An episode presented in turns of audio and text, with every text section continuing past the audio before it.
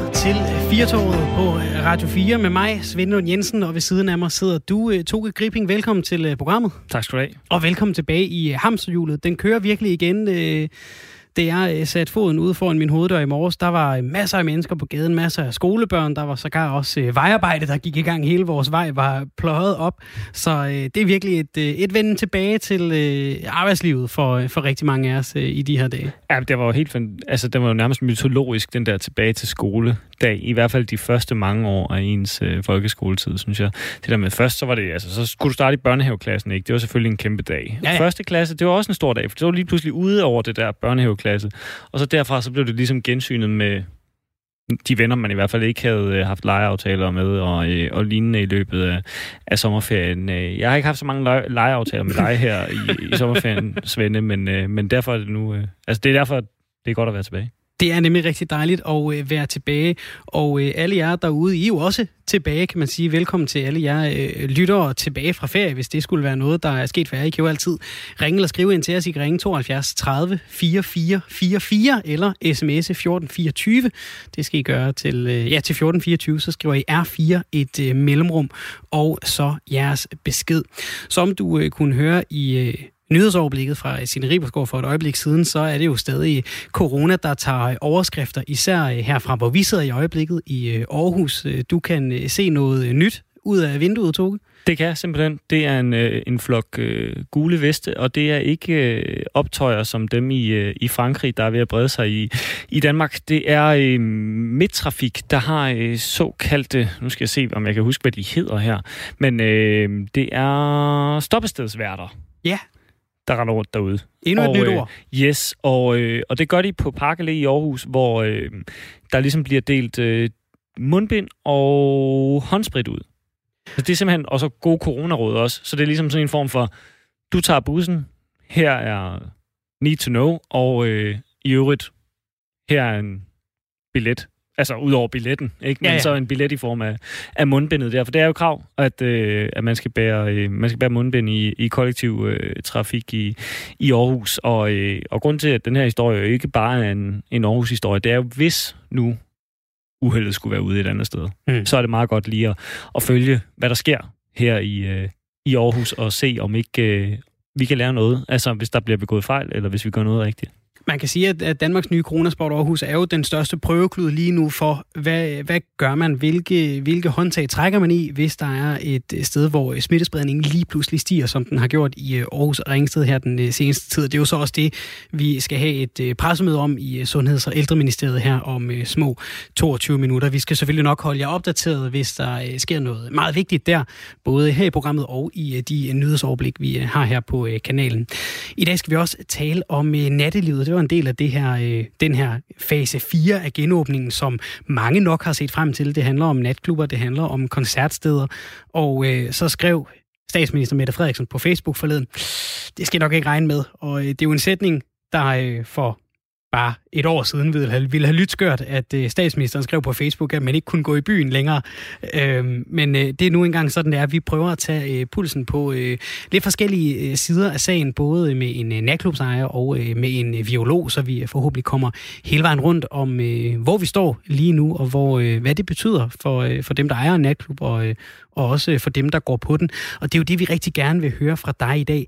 Er det fair nok, at øh, nattelivet Sandsynligvis. Nu øh, venter vi lige på den endelige beslutning, men, men eksperter og politikere øh, taler jo for, at det skal blive lukket. Måske året ud, måske til vi har en vaccine. Mm. Det er jo det, vi skal prøve at finde ud af. Men lad os lige høre, hvad synes du? Kunne vi godt bare få lov at gå i byen, og så gøre det forsvarligt, ligesom vi nu har vendet os til at gå i fitnesscenter, eller i lejeland, eller i Rema på en bestemt måde, så kunne vi altså også godt få lov til at gå ud og svinge træbenet en lille bitte smule, og så bare sørge for at spritte det godt af før og efter. Ja, det er jo nok øh, det, der er, øh, er kimen til, at, øh, at det bliver debatteret. Det er jo, at, øh, at de her klubber som regel vil lukke en, en, en vis mængde mennesker ind på, på relativt uh, lidt plads, hvor man kommer til at, at stå tæt, og, og så med en promille i blodet, ikke? Jamen, hvor meget får man så lige husket at holde afstand og spritte af og, øh, og så videre. Så, så det, er jo, det er jo klart, at der er nogle, nogle anker, men, men, men altså, er natklubberne værre end så mange andre steder? Mm. Det, er jo, det er jo lidt det, vi prøver at, øh, at komme komme til bunds i, i den her time. 72 30 44 44, hvis du lige vil øh, give øh, dine ord med på vejen. Ellers kan du gøre det i øh, sms-form. Det er naturligvis til 1424. Skriv R4 et mellemrum, og så din besked.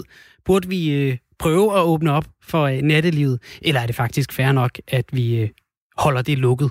Og så må vi altså vente lidt med at øh, gøre, som vi øh, havde glædet os til øh, at gå ud og møde hinanden på en lidt anden måde end, øh, end bare i, øh, i dagslys og øh, med dæmpet musik. Velkommen til programmet.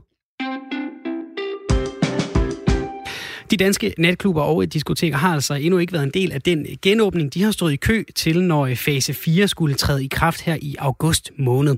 Men sundhedsminister Magnus Heunicke udtalte til øh, TV2 i sidste uge, at han ikke kan være med til, at natklubber og diskoteker bliver en del af den her genåbning med fase 4, når der er bekymrende tegn på, at de kan blive øh, hotspots. Den udtalelse fra minister Magnus Heunicke, den kommer altså på baggrund af den klare melding, der kom fra Statens Serum Institut, hvor faglig direktør Kåre Mølle Mølbak anbefalede, at genåbningen af det danske samfund sættes på pause. Men hvad siger natklubsejerne til den melding? Vi har øh, Bjarke Revnlov med øh, i programmet. Velkommen til, Bjarke. Bjarke, er du med nu? Ja, jeg er med. Dejligt. Bjarke, du er indehaver af fire natklubber i København og har selvfølgelig øh, været og er en af dem, der er hårdt ramt af, den, her, af den her situation på dit levebrød. Hvad er status lige nu? Jamen, øh, status den er kritisk. Øh, vi har stået klar i flere måneder og været klar til en genåbning, som vi havde troet lå lige rundt om hjørnet. Men øh, det ser ud til, at den nok har lidt længere udsigter. Øh, og folk er sat hjem på ferie.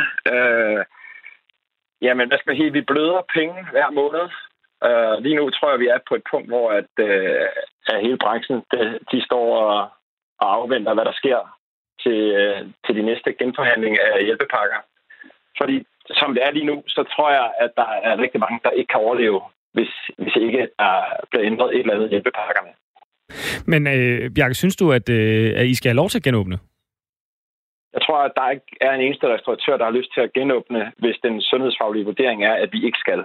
At øh, vi har ikke lyst til, at vores personale eller vores øh, gæster kan blive smittet og at øh, jeg tror, at øh, vores private økonomi øh, trods alt skal, øh, skal komme efter øh, folkesundheden. Men, men altså, når det så er sagt, så, øh, så, så lider vi jo en stille død, og øh, det er heller ikke særlig rart.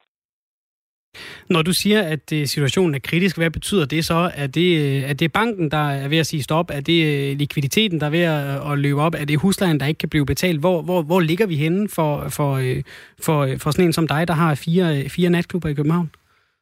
Men øh, det er det hele, kort sagt. Øh, jeg tror, at, øh, at hvis man skal... Altså først så tror jeg, at der er mange, der har en idé om, at de hjælpepakker, der er, de dækker os 100 procent. Og mm. det, det er på ingen måde tilfældet at øh, øh, vi har et sted, der er lukket, hvor vi havde underskud sidste år, og der taber vi, altså der bliver vi kun dækket 50 procent på de faste udgifter, og øh, 75, 75 procent på de fastansatte og 90 procent på de deltidsansatte. Og det betyder, at på det ene sted, jamen, der taber vi måske 120.000 om måneden i den nuværende situation. Og på resten af vores steder, der taber vi jo så øh, også på, på øh, at lønkompensationen ikke dækker 100 procent. Og det, øh, altså, vi har vi er samfundssind, og vi har jo øh, været indforstået med, at det, det skulle koste noget at være lukket. Øh, vi vidste, at, øh, at da der blev sagt, at de bredeste skuldre skulle løfte det tungeste læst, at så stod vi med de bredeste skuldre klar til at løfte. Men vi er også nået til et punkt, hvor at, øh, der er ikke mere. Banken, altså, banken vil heller ikke låne penge til til folk, der, øh, hvis de ikke har nogen udsigt til at få pengene retur. Eller i hvert fald, man kan sige, historisk set, så har banker sjældent vil låne til restaurationsbranchen, så øh, i den her situation er de jo mindre villige til at låne, end de har været tidligere, og nu med en udskydelse af genåbningen, jamen, så bliver den jo endnu sværere at få forhandlet mere kredit igennem. Og jeg tror også, at udover det, så, så er der jo mange restauratører, der har været nede og og stille øh, personlig garanti i hus og hjem, og hvad de ellers har kunne finde øh, af ting, øh, eller solgt fra, eller alt, hvad de har kunnet. Øh, og jeg tror nu, øh, nu er man ved at nå et punkt, hvor at, øh, der er ikke mere. Altså, vores kasse, den er tom, og øh, der er ikke altså, der er ikke muligheder for, at, at finde flere penge. Øh, at... Og er det, øh, hvad kan man sige, er det øh, en fortælling, du vælger at gå med, fordi det ser, det ser kritisk ud, nu vil du gerne enten i gang eller, eller have nogle penge, eller, eller er det simpelthen, øh, er det der du er, at, at jamen, der, der, der, der må være nogen oppefra i samfundet, som siger, jamen nu, nu, skal vi, nu skal vi have reddet de her erhvervsdrivende? Jamen, det er der, vi er. Og at, altså, jeg har talt med øh, alle dem af mine kollegaer i branchen, jeg kender, og det er, altså, det er en helt klar udmelding fra alle, at, at vi kan ikke, kan ikke fortsætte under de, de nuværende hjælpepakker. Og nu er der jo selvfølgelig heller ikke blevet meldt noget ud om, om de overhovedet fortsætter. Øh, så frem de ikke fortsætter, og der ikke kommer noget, jamen så kan jeg jo godt melde rimelig klart ud, at det betyder konkurs for, for rigtig, rigtig, rigtig mange steder. Men, men også, at altså, så frem de fortsætter, som de er nu, jamen, øh, men det kan vi jo ikke overleve. Vi taber jo øh, altså, flere penge, end vi har hver måned. Altså, min partner og jeg har alene tabt øh, halvanden million kroner i, øh, i den periode, vi har været lukket. Og øh, jeg kører i en Skoda fra 2004. Jeg har ikke øh, en kæmpe kapitalfond i ryggen, der kan, der kan redde min økonomi. Og det tror jeg altså sådan lidt af, af udgangspunktet for, for rigtig mange af mine kollegaer. Føler du dig glemt som iværksætter, som iværksdrivende? Jeg siger i hvert fald i, her i sommerperioden, der har vi følt os glemt. Det er som om efter, at, at alt i samfundet det åbnede igen, men så, øh, så blev man ikke glemt, at der stadig var steder, der ikke var åbnet. Og at øh, der kom ikke nogen. Det, det var som om alle folk tog på ferie. Det er blandt også politikerne og embedsmændene. Og så har vi ellers bare siddet her hele sommeren og ventet på, at der kom en udmelding. Og det så jo indtil for et par uger siden øh, rimelig positivt ud. Øh, og øhm, øh, har været god energi. Der har virkelig været øh, positiv energi. Alle folk har stået klar. Og øh, øh, der er blevet lagt øh, fede planer for, hvad vi skulle gøre her i, i slutningen af august, starten af september. Men, øh, men nu står vi bare i en situation, hvor at det kan vi jo skyde til side, og så kan vi sætte os ned og vente igen på, at der forhåbentlig kommer en plan, der kan, der kan redde os. Øh, men Bjarke Revnlov, du er indehaver af, af fire natklubber i, øh, i, i København, og, og netop natklubberne, især med, med danse, dansegulv og, øh, og alkoholudskænkning, er jo blevet identificeret. Øh, så kan man selvfølgelig diskutere om det er med, med rette, men de er blevet identificeret som, som, som potentielle hotspots eller potentielle øh, smittespredere, øh, efter hvad man blandt andet også så på, på Søpavillonen i, den, øh, i det indløb, der var til, til coronavirus. Så, så, så jeg tror du ikke, at det hænger sammen med, at, at man simpelthen øh, vurderer, at det er for stor en risiko, og ikke, at I er blevet glemt? Helt sikkert. Jo, jeg tror, altså helt sikkert, vi ved det godt, at øh, når man har 500 mennesker, der står og danser tæt på et dansegulv, at, øh, at der er en øget risiko for, at der bliver udvekslet nogle, nogle kropsvæsker. Men øh, vi kan også godt, altså vi, vi kan sagtens regulere, vi kan sagtens øh, indføre en masse restriktioner, der gør, at vi som minimum kan sikre, at hvis der er nogen, der er syge, så kan vi øh, kontakte dem. Og vi kan også sikre, at alle vores øh, gæster har øh, downloadet smitte af dem, og vi kan også godt sætte øh, spritdispenser op alle mulige steder. Og jeg tror, hvis man kigger til udlandet, øh, jeg ved, Finland og Norge har genåbnet stor del af deres natteliv. Jeg ved også øh, i Holland, at man har har haft, øh, haft åbent til klokken 5 om morgenen på rigtig mange steder. At, øh, jeg tænker, hvis vi kunne sætte os sammen med politikerne, så er jeg helt sikker på, at vi kunne finde en bæredygtig måde at genåbne på. Øh, men vi er også godt klar over, at det ikke skal være lige nu. Og vi er helt med på at vente. Det er ikke sådan, altså vores, vores 2021, det er allerede øh, væk. Så lad os nu bare, eller 2020 er væk, så lad os nu bare kigge fremad øh, og finde ud af, når vi skal genåbne, jamen hvordan skal vi så gøre? Vi savner lidt, at der er en plan, og vi savner, at der er en, at der bliver taget hånd om, hvad sker der i vores branche. Ja, nu nævner, og, øh, nu nævner du selv, at, du, at øh, I i hvert fald har en, en række initiativer, I mener, eller restriktioner, man kunne, man kunne indføre. Kan du prøve at fortælle om, sådan, jamen, hvad så, så vil man blive påkrævet måske som gæst hos jer, eller hvad, at, øh, at man, øh, man skal påvise, at man har smittesporingsapp, inden man kan blive lukket ind, eller, eller, eller hvad er vi ude i for nogle øh, initiativer, sådan helt konkret? Det vil jo være et, et sted at starte. Altså klar på at, at lave de investeringer, der skal til, for at, at vi kan forhindre smittespredning. Jeg har været i parken og se fodbold her for, for nylig, og der var det jo et krav, at man havde smitteapp, og at man skulle registrere sig, før man kunne komme ind. Og det vil jo være et lignende initiativ, vil jo være en forholdsvis nem ting for os at, at, tage, at tage i brug. Og altså, man kan sige, vi, vi kan jo ikke udlevere hulhopringen til alle vores gæster, men, men jeg har en fornemmelse af, at folk trods alt ude i sommerlandet også kommer hinanden rimelig til. Øh, så at øh, det er jo ikke, fordi folk stopper med at se hinanden, men vi kan måske kontrollere det bedre, end de kan mange andre steder lige pt. Har I nået at, at gøre noget, Bjarke Revenlov, på de øh, steder, du, øh, du har, øh, altså fire natklubber i, i København? Har I nået at, at, at, at, at bruge nogle penge på at gøre jeres steder coronaklar, coronaklar i forhold til opsætning af spritdispenser eller noget andet? Har, har I nået at sætte noget i værk for at være klar nu her til august, hvor det så ud til, at I ville få lov at åbne? Altså lige nu, der er vi i en situation, hvor alle er sendt hjem. De eneste, der er tilbage, det er min partner og jeg. Øh, det har været lidt begrænset, hvor meget man kunne nå at sætte i værk. Fordi at vi er to personer, der samtidig skal klare alle administrative opgaver og håndtere alle lønkompensationspakker osv. Men, men vi er, altså man kan sige, vi er jo også en branche, der rykker fra dag til dag. Vi har altid været, været hurtigere omstillingsparate, når der kom noget nyt. Så vi kunne, hvis det var, åbne på fredag og være klar og have indført alle de initiativer, der skulle til for at kunne sikre øh, en bedst mulig, eller mindst mulig smittespredning i restaurationsmiljøet. Apropos omstillingsparathed, øh, Bjarke Revnlov, så, så øh, er der en lytter, der har skrevet ind, at I jo kunne være kreativ, og, eller ikke i jer specifikt, men natklubberne kunne være kreative og bruge lokalerne på en anden måde i, øh, i dagtimerne. Er det overhovedet noget, der har, øh, der har strejfet øh, dig? At øh, ja, altså øh, en af mine øh, gode kammerater, Richie, som er thai han har, øh, han har fået lov til at låne dansegulvet til at lave thai her i Pelle, det har været lukket. Men øh, med en, øh, en husleje på øh, 230.000, så ved jeg ikke, hvor mange øh, gæster han, han har med, men, men det dækker nok næppe huslejen.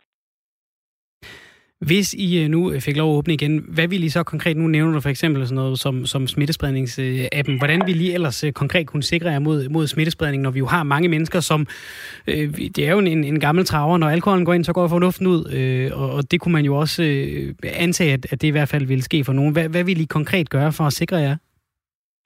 Altså, jeg er jo ikke ekspert på området, men jeg er jo sikker på, at hvis vi satte os ned med nogen, der var eksperter, at vi godt kunne udvikle en bæredygtig strategi for, hvordan gæsterne vil øh, bevæge sig rundt i lokalet. Mm. Og at, øh, jeg, jeg tror, ligesom, det der er nu, det er ligesom, at jamen, øh, øh, vi har sikkert ikke tænkt alle de tanker, der kunne tænkes i forhold til, og, hvordan det skal foregå, når vi genåbner. Men jeg er helt sikker på, at vi godt kan løse udfordringen. Jeg har også en restaurant her i København, hvor vi også sad med de samme tanker, hvordan vi overhovedet skal kunne åbne vores restaurant, og hvordan skal vi få det til at hænge sammen, og hvordan skal vi øh, håndtere alle gæster, der er bange for at blive smittet. Men vi har jo løst problemet. Og at det, det er jo bare et eksempel på, at vi godt kan løse problemet, når, når, vi, når vi får udfordringen. Så når du, skriver, øh, når du, når du siger her, at, at, at du føler dig lidt glemt, øh, så er det måske ikke blandt befolkningen, men mere det her med, at I gerne vil have muligheden for at råbe politikerne op og sætte dem i stævne til at, at mødes ved bordet, eller hvad? Lige præcis.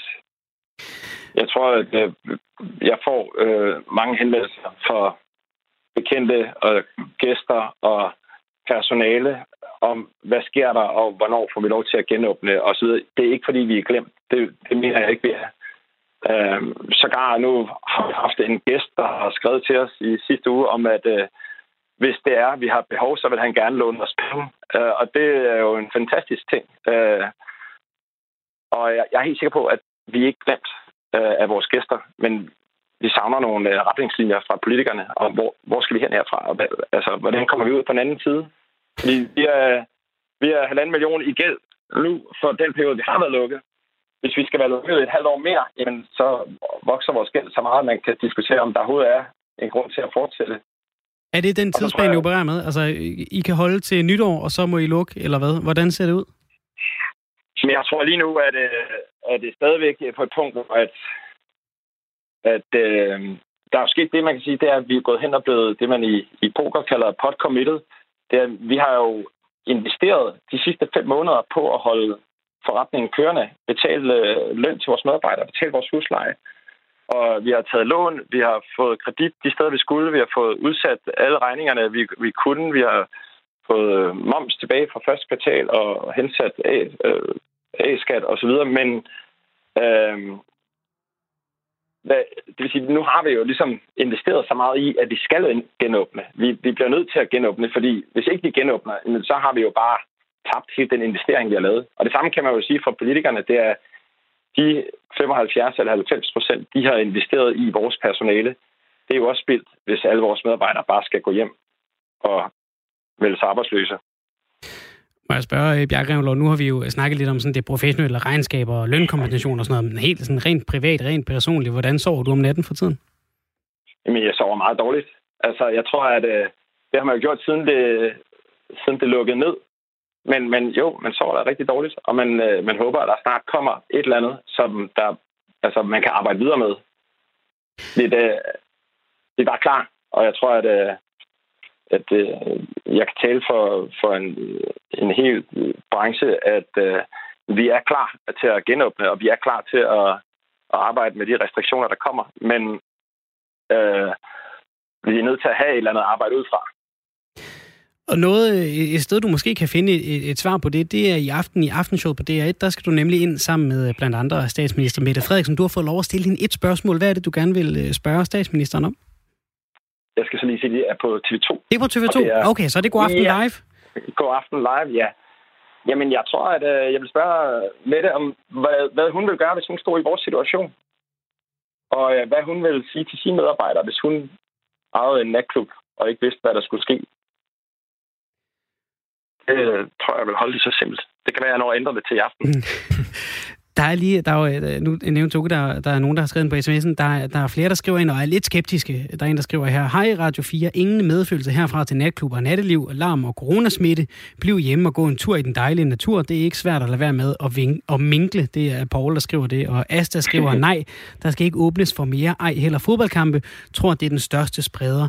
Øhm, jeg kan høre, Bjarke, du, du, du har jo både den her bevæggrund som, som erhvervsdrivende at sige, vi skal have gang i julen igen, men, men, men du, du, du taler også om det her samfundssind og siger, vi, vi, ved, vi ved godt, der er større hensyn at tage, og, og vi vil gerne få lov at åbne og vise, at vi godt kan finde ud af det her. Øhm, kan du godt forstå, at der vil være store dele af befolkningen, som, som ikke har særlig meget sympati med, med hverken jer eller jeres gæsters ønske om at få lov til at, at, at, at gå ud og, øh, og, øh, og blande jer med hinanden, både i et ord og, og, og i fuldskab, som man, som man kunne engang uden at, at tænke så meget over det? Jeg tror, der er rigtig mange mennesker, der vil ønske, at, øh, at nattelivet led den stille død, og spillesteder led den stille død. Ikke? Men, men øh, øh, det er jo måske heller ikke dem, jeg taler til, når jeg, jeg taler. Jeg er helt sikker på, at, øh, at øh, størstedelen de håber på, at det går os vel, og vi får lov til at genåbne, og alt går, som det skal. Der er altså også øh, sympati og øh, at hente, Bjarke. Der er en, øh, der er en enkelt, der har skrevet ind, at, øh, at vedkommende har stor forståelse for, øh, for, spillerne, for, for spillestederne med øh, det jerngreb, øh, vi bliver holdt i, i øjeblikket af politikerne. Jeg tror også, at der, der er mange, der glemmer sådan, at vi har, altså, jeg startede den her branche for 15 år siden, og har øh, haft øh, over 1000 ansatte, unge mennesker, og at jeg er helt sikker på, at vores steder har haft en rigtig stor betydning for, for deres liv fremadrettet, og at øh, Øh, hvis ikke vi eksisterede, så var der bare et, et kæmpe savn. Og der ville også være mange turister, der ikke ville komme. Der ville være øh, en del, stor del af kulturlivet, der ikke ville eksistere. Øh, men altså, jeg, jeg tror, at øh, jeg taler for størstedelen, når jeg siger, at, det, at de, vil gerne have, de fleste vil gerne have, at vi genåbner. Og så øh, kan det godt være, at der er nogen, der håber, at vi, at vi går konkurs, men det vil jeg ikke at høre. Bjarke Renlov, jeg håber ikke, I går øh, konkurs. Tusind tak for, at du var med her, for at fortælle lidt om, hvordan det er at være natklubsejer i en øh, coronatid, hvor øh, I altså ikke kan få lov at åbne endnu, og ikke ved, hvornår I kan få lov til det. Tak for at være med til at fortælle om det her. Det var slet. God dag til dig. Hej. Hej, Det var altså lige et øh, par ord fra øh, Bjarke Revenlov, som øh, fortæller, at de har tabt halvanden million, altså allerede med den her nedlukning. Det er så de fire natklubber, han og hans øh, partner ejer i, øh, i København. Og vi har jo, stor, det, vi har jo spurgt, det er jo det, det, det spørgsmål, vi gerne vil prøve at øh, få svar på derude fra i dag. Er det fair nok, at øh, natklubberne skal blive ved med at være lukket, nattelivet skal være lukket ned, eller, eller burde vi begynde at åbne døren lidt på klem? Øh, det er jo en af de der ting, det der med at, at, at gå ud og at drikke en, en øl, eller, eller måske to, eller måske lidt flere, det er jo noget, vi, øh, vi har som en... det, det ligger lidt i blodet på os danskere. Ikke? Det vil godt lide, det er en god måde at gå ud og mødes på. Du kan ringe 72 30 44 44, eller sende en sms til 1424, skriv R4 og så et øh, mellemrum. Der er også en, der skriver her, Toge, forskellen på at gå i Rema og på legeplads og så på diskotek er jo altså, at man forhåbentlig ikke er fuldt de første øh, to øh, nævnte steder. Det må stå for egen regning. Ja, det må stå for egen regning. Det, jeg ved, jeg går det er jo en kedelig legeplads, jeg går i Rema, ikke? Så, nej. Hvis nu nattelivet åbnede, Toge, vil du så øh, have lyst til at øh, tage på øh, diskotek og blive til lyset blev tændt, og, og, så, og så være tryg ved det? Nej, det vil jeg faktisk ikke personligt. Øh, og, øh, og jeg skal heller ikke nyde noget af buffet, uanset øh, hvilke foranstaltninger, der bliver øh, taget i brug lige forløbig. Så der er, der, der er jeg nok sådan en, øh, en forsigtig pær, der ikke lige skal ud og, øh, og snuse til den slags. Jeg tror, jeg vil være mere tilbøjelig til, hvis det foregik udendørs. Og jeg, jeg, jeg er jo klar over, at det er nok sådan en form for øh, øh, mental blæ, jeg lige tager, mm. øh, tager på der, øh, fordi at, øh, det gør nok ikke den helt afgørende forskel, men, men det der med, hvis det var høj sol og udendørs, så har man jo hørt om, at jamen, altså, i UV-bestråling, øh, der, der trives den trods alt øh, ikke så godt. Øh, mm. men, men altså igen, det søger du jo. Altså det, men, men, jeg, men jeg ville føle, at jeg gik ind i en bakteriefælde, hvis jeg, hvis jeg gik ind på en klub. Altså helt personligt.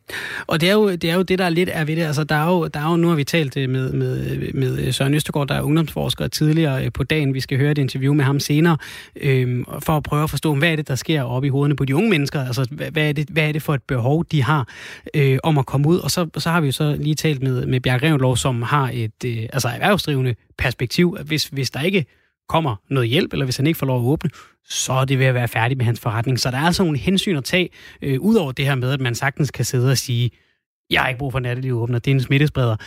Det er også et, et, et fair nok standpunkt at tage, men, men det har så nogle konsekvenser, udover at man øh, så bare ikke kan tage ud og høre øh, høj øh, musik og, og drikke nogle drinks. Der er så også nogle, øh, nogle virksomheder, som, øh, som står til at, øh, at knække nakken på det, og det bliver altså spændende at følge hvad der kommer af løsninger for dem, altså som, som Bjarke Revnlov siger, han efterlyser noget, noget klarhed snart, ikke? Øh, han vil gerne have en, en, en hjælpende hånd. Jo, og der er jo, der er jo noget skam i, at, at at det øh, trods alt ikke er manglende efterspørgsel, der, der vil ende med at tage livet af mm. de her øh, virksomheder, hvis, hvis, det skulle, øh, hvis det skulle ende derude. Altså, øh, personligt, så ville jeg også synes, det var en skam, hvis øh, et sted, jeg selv er vokset op med øh, boogies i, øh, i Odense. Uh, ja. ja, altså hvis, hvis det et, et, et sted, der har øh, overlevet med, med det navn i så lang tid, øh, mm. skulle, skulle give fortabt, fordi at der simpelthen er forment adgang, men, men altså, ja, det, det er vilkårene ikke, men, altså, men jeg vil da stadigvæk øh, føle et, et vist vemod over, at så ikonisk et sted må, må lade livet. Ikke fordi folk stopper med at øh, frekventere det, og det er kedeligt, eller, mm. eller andet, men, men simpelthen fordi, at, øh, at det kan man ikke. Ja, der er noget historie der. Jeg vil også sige, altså jeg har ikke været på Boogies en eneste gang, hvor jeg har følt, hvis jeg skal sætte det ind i en nuværende kontekst, at det ville have været coronavenligt. Altså, fordi altså, man, man er jo bare tæt på hinanden, ja, og man står og, og råber og spytter og Ja, ja men det er Man sidder det er jo... tæt, hvis man går ud i, øh, i rygerummet. Man sidder tæt ja, ja. nede ved cafébordene. Jamen, sådan er det. Ja, det er min øl. Nå, det var din. Åh, ja. hallo. Ja. Det, øh, det bliver altså spændende at se, øh, hvordan det, hvordan det hele lander. Og udover at vi to kan sidde og, og kloge os på, hvordan virus øh, kunne potentielt sprede sig øh, på en natklub, jamen så har vi jo en, der øh, heldigvis ved lidt mere om det end øh, dig og mig, Toge. Det er Niels Højby. Han er øh, overlæge og professor i klinisk mikrobiologi. Velkommen til programmet, Niels. Tak skal du have. Der er altså nogle, nogle øh, natklubsejere, som vi lige har talt med, der gerne vil have lov til at åbne deres forretninger igen. Der er også øh, nogle unge, der gerne vil kunne gå ud og, og danse til den lyse morgen. Og det har jo indtil for nylig været, været et, et realistisk scenarie som en del af den her genåbningsfase 4, men det hænger altså nu i en tynd tråd. Øh, Kåre Mølbak og Statens Serum Institut og flere eksperter, de har stemt i, en åbning af, af nattelivet øh, er ikke hensigtsmæssigt. Men, men hvad er det lige præcis ved de her diskoteker og natklubber, der gør, at de skal vente med at åbne? Øh, det er derfor, vi har ringet til dig, Niels Højby. Er det efter din mening ansvarligt at tale om en genåbning af nattelivet på nuværende tidspunkt? Nej, ikke lige for øjeblikket. Altså med den ballade, der, med de udbrud, der er i Aarhus, som man nu også er ved at gå videre til Silkeborg, der vil det ikke fungere. Og vi har erfaringerne fra det allerførste udbrud, der kom og blev importeret til Danmark. Det var fra Isel i Østrig, hvor der var den her afterskiing bare, altså hvor de var meget tæt på. Jeg er selv stor skiløber og ved, hvordan det foregår. Og der var så en, øh, en øh, bartender, der var inficeret og øh, gik rundt og fløjtede med en fløjte, når han skulle komme med sine øh, bestillinger. og så var der altså 139 danske skiløbere, der kom hjem derfra. Det var jo ikke smart. Og det næste øh, har vi jo også, vi har haft noget lignende også andre steder i Sydkorea. Der var der jo, de havde jo også meget god styr på situationen i tvivl, og så var der altså desværre nogle mand, der tog på sådan en, en ja, hvad skal vi sige, bar crawl, eller hvad man kalder det, ikke? Altså pop crawl kalder de i, i England, ikke? Hvor de går fra det ene til det andet til tredje sted, og så fik han altså smittet en masse forskellige mennesker. Og baggrunden er, en meget stor del af dem, der er inficeret, ikke har nogen symptomer, eller meget lidt symptomer, specielt hvis man er yngre. Og så ved man ikke, man smitter, og de andre ved ikke, at vedkommende smitter, og så er det kørt løs. Altså, hvis I nu også vender lidt tilbage til Aarhus, så så, hvad der skete den 26. juli, da AGF og Brøndby bragede sammen, og bagefter så viste sig, at AGF havde fået en bronzemedalje, og så blev det også festet inde på, på Rådhuspladsen og, og andre steder. Og så fik vi det her udbrud. Altså, og andre festivitas på lignende måde. Altså, der er også nogen, der mener, at Eid-festivalen i det somaliske miljø i øh, Aarhus har spillet en trillende og lå også øh, fra den 30. juli til den øh, 3. August. Det passer med inkubationstiden. Så vi skal passe på med den måde her og gøre det lige for øjeblikket. Fordi så får vi de her udbrud lokalt. Og det er synd for natklubejerne. Det er virkelig synd. Niels Højby, lige inden øh, vi går videre, så skal jeg lige bede dig om at øh, slå højtaleren på telefonen fra, fordi at, øh, vi får sådan en rumklang, når, øh, når, vi, øh, når vi taler til dig. Er det muligt? Jeg prøver at gå et andet sted hen. Jeg tror, det er fordi, der er pressemøde fra Sundhedsministeriet, som jeg sidder og kigger lidt på. Så nu er jeg gået et andet sted hen. Okay. Du yes. må lige sige til, hvis der sker noget vigtigt, Niels. Ja, ja, ja. Jeg hører ikke på det. Det siger jeg bare. Det er godt. Niels Højby, hvad er det konkret ved de uh, situationer, der opstår i uh, nattelivet, der kan være uh, problematiske i forhold til smittespredning? Altså, man går i nattelivet for at møde nogle andre, og man går måske ofte i nattelivet dels for at, få lidt at drikke, og så for at møde det andet køn, naturligvis. Og øh, hvis der skal komme noget ud af det øh, selskabeligt og på anden vis, ja, så skal man tæt på hinanden, og det er det, der er formålet. Det er jo altså en socialiseringsproces, hvor man har det skæg sammen. Og det, jeg har jo selv været med i den slags, da jeg var yngre, ikke? Så det, jeg, jeg sørger mig godt forstå det, jeg synes, det er synd. Men altså, det, man er for tæt på hinanden, og man mister hæmninger, når man glemmer, hvad det er, man skal, og man går jo ikke ind i natlivet for at holde afstand.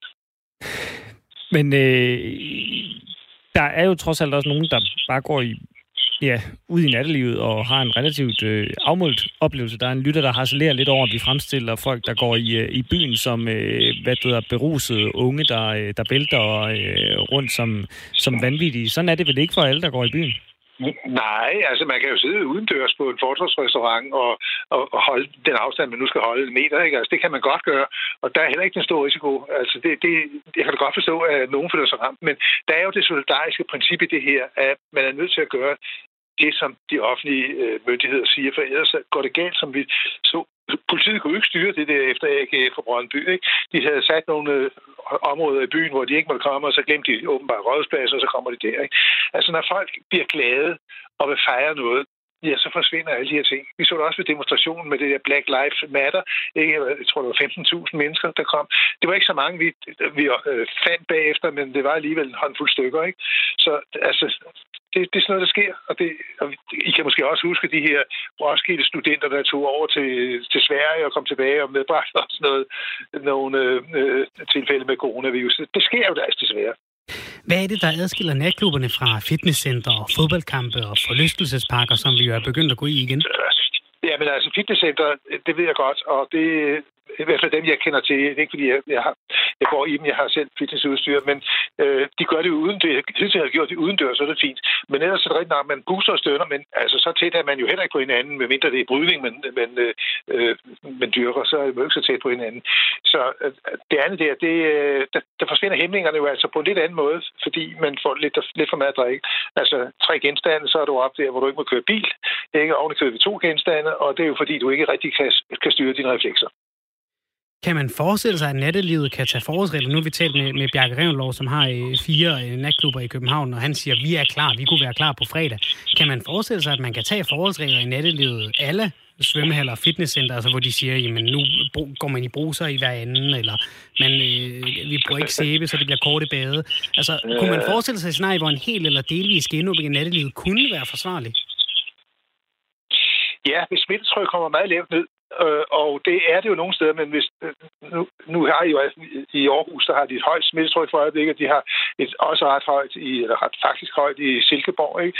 Og der er også omkring Nyborg, er der også en ret højt. Og hvis I går på Sjælland, jamen, så er der jo altså Alpers, jeg tror, det er Alperslund og et par steder andre, hvor det, hvor det kører løs. Ikke? Altså, øh, og de mennesker, der er der, de bliver jo ikke i den kommune der. De, de tager jo andre steder hen. Det er det, der er problemet. Fordi hvis, hvis det var sådan, at vi kunne sige, at ja, for øjeblikket, der er Øh, Helsingør Kommune, ikke, der er trykket meget lavt, men det er jo ikke så lang tid siden, vi havde udbud på et, et øh, plejehjem, og så kunne det måske godt have spredt sig lidt mere. Ikke? Men det er jo uforudsigeligt. I husker måske, at Nordjylland var det sted, hvor der måske var det laveste smittetryk. Ikke? Så kommer der et udbrud, plejehjem, minkfarm, og så om jeg så må sige, fanden løs. Ikke? Og vi ser måske også nu, det er jo ikke mere end en dag eller to siden, at skoleskibet Danmark lagde til inde i Frederikshavn, og der var altså en af matroserne, eller kadetterne, eller hvad de nu hedder, der var inficeret, og så må de jo altså, de andre også gå i karantæne. Ikke? Det er sådan noget uforudsigeligt noget, der, der gør det. Ikke? Og, og nu er vi altså i en situation, hvor de her udbrud rundt omkring, som vi er i stand til at magte, men I vil jo også lægge mærke til, da det virkelig kom til stykket, Danmarks næststørste by, Aarhus, så manglede der mundbind. Det har man så skaffet nu en stor indsats fra de læger, der nu findes andre steder. Ikke? Der mangler også tilstrækkeligt med kapacitet til at teste. Der har man også rykket ud og hjulpet til. Det gjorde man også nede på Ringsted. Ikke? Men det, det er jo uforudsigeligt, at sådan noget sker, og det er derfor, man er nødt til at, at tage de forholdsregler ind til der rigtig ro på. Ja, det er lidt en, øh, en forbandelse i en uh, velsignelsesklæder, at, uh, at man har haft det relativt uh, let i forhold til, til corona. Eller hvad? Altså i forhold til, at så har man ikke været forberedt på det udbrud, der så kom. Ja, altså, og hvis I går tilbage, jeg tror, jeg optrådte hos jer lige før sommerferien, der var, der var en øh, rektor for et gymnasium i Nordjylland, der vi lavede en fest for studenterne. Ikke? Det blev altså, fordi der ikke var noget rigtigt op på det tidspunkt. Men heldigvis så øh, kom han på bedre tanker, og så blev det ikke til noget. Men, men man bliver overmodig, og det skal man passe på med. Hvad er perspektiverne i, i det her, Niels Højby? Er, er, det, er det her noget med, hvor vi kan sige, jamen der har været øh, en, øh, en kæmpe ildebrand, og vi har ikke kunnet slukke den helt, så nu løber vi forvildet rundt med en brændslukker og prøver at, at, at tage gløderne de steder, hvor det lige blusser op? Nej, det er ikke for vildt, fordi det er planlagt det her. Altså, vi har testkapacitet, og den bevarer vi. Hvor lang tid det bliver nødvendigt, er svært at sige. Men det, det er for, vi har forudset, at da vi kom de her små udbrud, hist og pist, at, at de blev så store, som de blev, havde måske ikke over, for, forudset. Altså det, der skete i, øh, er ved, forhåbentlig ved at være overstået i, i Aarhus. Ikke? Og det, der skete nede i Ringsted på slagteriet, det havde vi jo ikke forudset, det bliver så stort. De andre udbrud, vi har haft, er relativt små. Det var omkring minkfarmen ikke? Og, og, og, og plejehjemmet op i Nordjylland. Det var betydeligt mindre udbrud. Ikke? Men vi har kapaciteten det er det vigtigste. Vi kan teste mellem 15 og 20.000 mennesker om dagen, hvis det skal være. Ikke? Øh, og vi ligger inde med, jeg tror, det er 90 millioner mundbind. De ligger bare et andet sted, end det lige lå i Aarhus, men så kommer de der til. Ikke? Så altså, vi er forberedt på at klare det, og vi skal nok klare det. Kan man, øh, hvor meget kan man imødekomme øh, af det her med, øh, med, med, med decideret smittesporing? Altså hvis smittesporing kunne kompensere for, at for eksempel mange mennesker mødes på relativt lidt plads. Så man kunne for eksempel forestille sig på en natklub eller et fodboldstadion, eller en fejring efter en fodboldkamp? Altså, problemet er, at de der øh, modeller for at overføre, altså matematiske modeller for, hvordan smitten bryder, altså, som jeg også selv har arbejdet med, der er det sådan, at hvis det er små grupper, så sker der ikke ret meget. Hvis det er store grupper, så er der virkelig mange modtagelige, og det er derfor, man taler om, om super, spredere, Ikke? Så det, en stor gruppe, hvor der er en, der er inficeret, og er tæt på alle de andre, hoster, nyser, så er det virkelig slemt. Og hvor kommer de fra? Alle de andre der. Hvis det er sådan et, et fodboldstadion, hvem ved du, der, der har været der? Jamen, du, hvordan får du fat i de mennesker der? Og det samme gælder jo altså med transport, med, med tog og med bus og med metro. Hvad er det for nogle mennesker, der har været der? Hvordan kan vi vide det? Hvem har været med de busser der i Aarhus? Ikke? Altså, og hvor kommer de fra? Og hvor tager de hen? Nogle af dem tager måske til Silkeborg. Måske på den måde, det er sket. Ikke? Det gør det meget, meget vanskeligt øh, man havde jo de her overvejelser, om man kunne gøre det øh, via den her app, man tager ned, ikke? og så den, der bliver inficeret, de kan så se, hvem der har været i nærheden af det. Men, og jeg tror, at øh, det er 800.000 eller sådan noget lignende, der har taget mappen ned. Men det er stadigvæk under, under en, en femtedel af landets befolkning. Ikke? Og det var den måde, man, man håbede på, at man kunne gå ind og finde ud af, hvor søren er de hen. Ikke? Men der er noget med privatlivets fred naturligvis, men øh, hvis man ellers skal garantere, at CPR-nummerne ikke ryger videre, så er det noget, der kan lade sig gøre. Kineserne har gjort det, og det fungerer fantastisk godt. Niels Højby, helt kort her til sidst. Nu har vi talt med en, en natklubejer, som, øh, og, og vi har hørt det fra siden marts, siden det lukkede ned, fra masser af unge, der, der har måttet undvære studenterfester, festivaler og byture osv. Altså de, folk, der er forskellige grunde og øh, årsager er trætte af den her pandemi. Kan du med din baggrund som, som overlæger professor i klinisk mikrobiologi, øh, med det du professionelt ved om den her virus, forstå, at vi overhovedet debatterer det her emne i august 2020? Ja, altså jeg havde jo selv håbet på, og jeg har også skrevet lidt om det, jeg faktisk selv håbet på, at det ville være ved at være overstået, når vi kom frem til efter sommerferien. Men øh, så gik det jo altså galt med de her store øh, udbrud i Ringsted og Aarhus. Ikke? Og jeg forstår godt, at Matt Dubai er, bitter. Altså om, om han er, har mulighed for at lave sin klub om, så det bliver nær sagt lidt take-away. Ikke? Altså for, i lørdags, der var der et stort bryllup, ikke stort, men der var et bryllup i, hos vores naboer her. Det holdt det udendørs, ikke? Altså, øh, vejret var også til det, ikke? Og min egen, øh, min egen øh, ældste barnbarn havde studenterfester. Det, det fungerede også. Det var jo ikke en studenterfest med 100 deltagere, men det var måske med 30-40 stykker eller sådan noget lignende. Ikke? Og, og det fungerer så ved, at man holder det ude, ikke? Og det, det, det, kan, det kan godt lade sig gøre, og, og det er også forsvarligt. Der kan man holde den her afstand, der skal til. Ikke? Tusind tak, Niels Højby, overlæge og øh, professor i klinisk mikrobiologi på øh, Rigshospitalet, for at øh, du var med her til at gøre os lidt klogere på situationen for nuværende. Vi har en lytter med på, på telefonen, og det er Jesper. Velkommen til programmet. Goddag. Hvad så Jesper, hvad tænker du om, om, det, her, om det her emne om nattelivet? Er det fint nok, at det ser ud til, at det bliver, bliver ved med at lukke ned, eller burde man give los? Jeg synes måske ikke, at de los er det rigtige udtryk, men jeg synes måske, som, øh, som vores netværksejer øh, sagde, at det burde være, øh, være muligt at åbne op for noget af det. Øh, jeg synes, at når alle, der taler om det her sam- samfundssind, jeg synes, der er rigtig mange af dem, som slår mig som værende noget ældre end øh, det segment, der går på natklub. Øh, og jeg øh, mangler måske lidt samfundssind på deres side. Fordi sådan som jeg har forstået den her sygdom, så er øh, dem, der dør af det, det er hovedsageligt ældre mennesker. Og det er dem, der er syge i forvejen. Altså ikke unge mennesker. Men de gamle mennesker får det jo et sted fra, Jesper. Ja, det er med på, men hvad om de gamle mennesker blev hjemme? Og nu skal det altså lige sige, at jeg er blevet så gammel, så jeg ikke går på natklub længere. Øh, jeg er, er familiefar med en lille barn på, på fem måneder så det er ikke noget, der berører mig, at det er lukket. Men øh, jeg tænker egentlig også rigtig meget på de mennesker, som har mistet deres arbejde på grund af alt det her. Øh, og jeg kan ikke rigtig forstå, hvor samfundssindet ligger i. Øh, ikke at sige, men altså, hvis du er i den i fare for at, at dø eller, eller blive rigtig, rigtig syg af det her, jamen, så skal du blive hjemme. Når tallene fortæller, at det er ikke de unge mennesker, der går på natklub, der bliver syge af det. Der bliver rigtig syge af det. Der. Okay, så du er lidt i den her, øhm, hvad skal man sige, øh, omvendt beskyttelse. Altså i stedet for at alle rundt om de ja. ældre gør noget, så, så, så, så skal de ældre isolere sig selv, og så holder man dem sikre på den måde.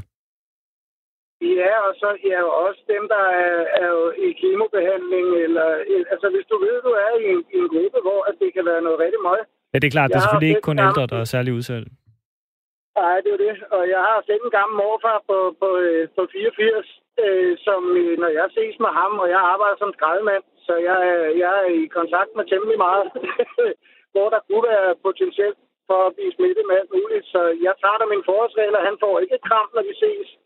Vi holder afstand, og jeg smitter godt af. Og, altså, så jeg forstår ikke de her... Øh, altså, at det hele skal lukkes ned for de unge mennesker, som skal ud og være unge. Og jeg tror, der er nogle ældre mennesker, der glemmer, at de også selv har stået på det dansegulv, og hvordan de havde det dengang. Ja, men der var måske heller ikke lige en pandemi på spil, eller hvad?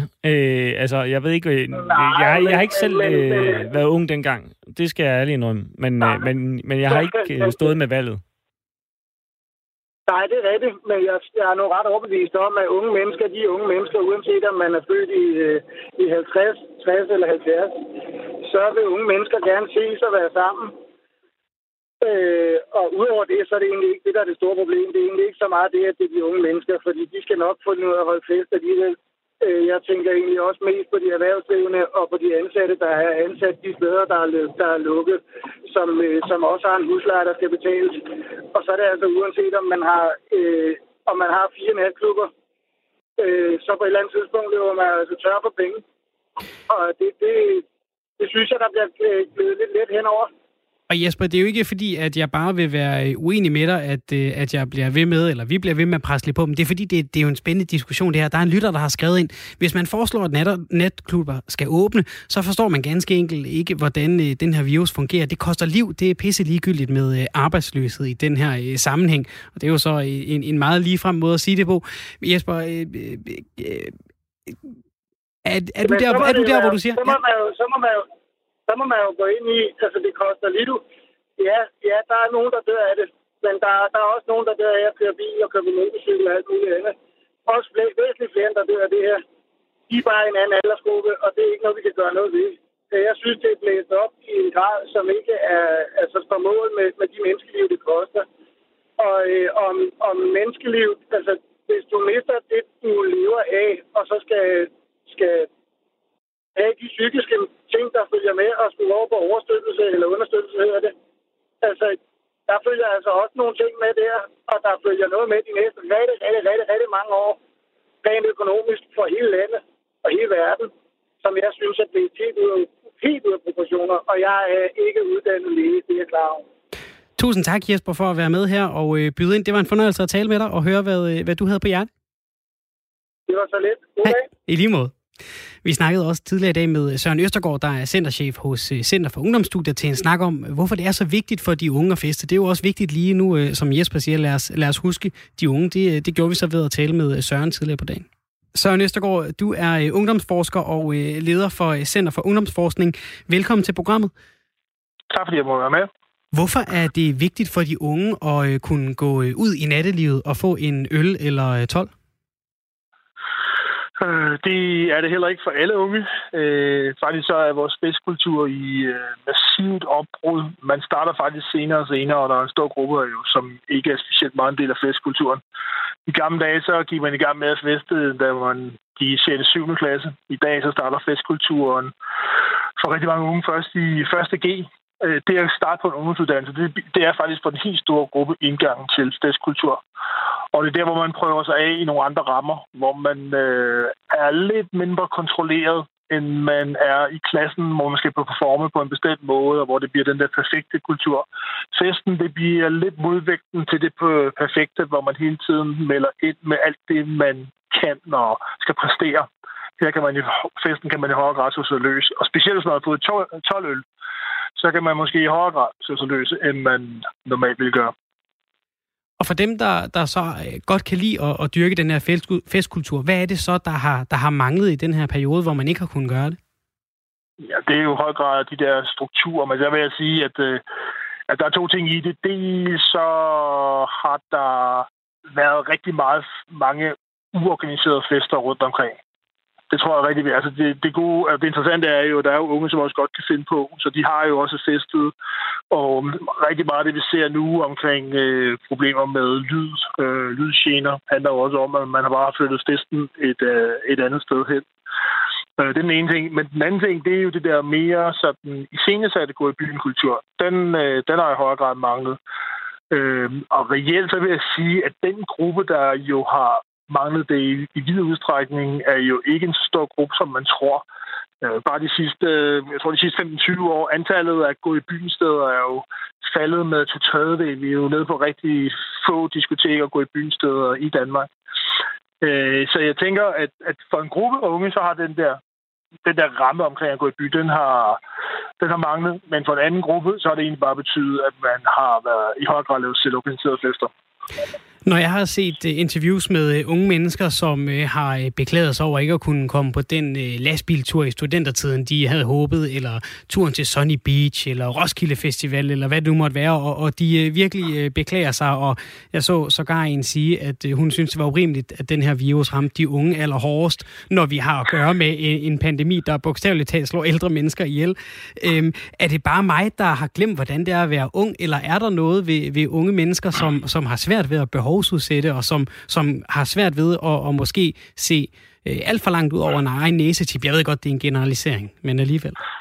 Ja, det lyder i udgangspunkt som en gammel, sur, vred, hvid mand. øh, Og, øh, og man kan sige, det der jo er udfordringen, det er jo også bare, at man er et bestemt sted i livet, hvor man er i gang med sådan lige at finde ud af, hvem man selv er. Og der er bare nogle ting, der er vigtige, det der med at prøve sig af, prøve sig af på forskellige arenaer. Øh, jeg vil sige, den helt store gruppe af unge er jo, har jo stort udsyn. De går jo lige så meget med mundbind. Øh, nu er lige fløjet i dag og været i offentlig transport. De går lige så meget med mundbind som alle mulige andre. En stor gruppe er jo meget reflekteret omkring det her, og så er der måske en lidt mindre gruppe, hvor man tænker, hmm, måske skulle du lige prøve at vende næsen også bare lidt ud af at se på nogle andre. Men det... Og jeg vil sige, at reaktionen, nu har jeg været med i nogle af de der, eller er blevet spurgt rigtig meget ind til, hvorfor folk tager til Sunny Beach og så videre. Altså, der er jo en, der er jo en, hvad skal vi sige, der er lidt udødelighed over en ungdomsgeneration. Men når man så kommer hjem på Sunny Beach, så er der også meget refleksion omkring det her med, at det er måske ikke så smart, når det kommer et stykke, ikke? Men altså, man kan vel også godt øh, hygge sig og, øh, og være social, uden at det behøver at være være på en, øh, en klub eller et, øh, et diskotek, som det hedder i, i lidt ældre, øh, ældre tale. Øh, er det virkelig det nødvendigt? Men det var også min pointe for, ja. at, en ren, at en rigtig stor gruppe, de har jo gjort det, øh, og har bare mødtes på nogle andre måder, og den helt store gruppe af unge mødes ikke på diskoteker. Altså det, det er rigtig vigtigt at sige, at antallet af diskoteker og gå i byen steder er jo faldet markant igennem de sidste 15-20 år. Det er en anden ungdomskultur som i højere grad mødes øh, mere uformelt.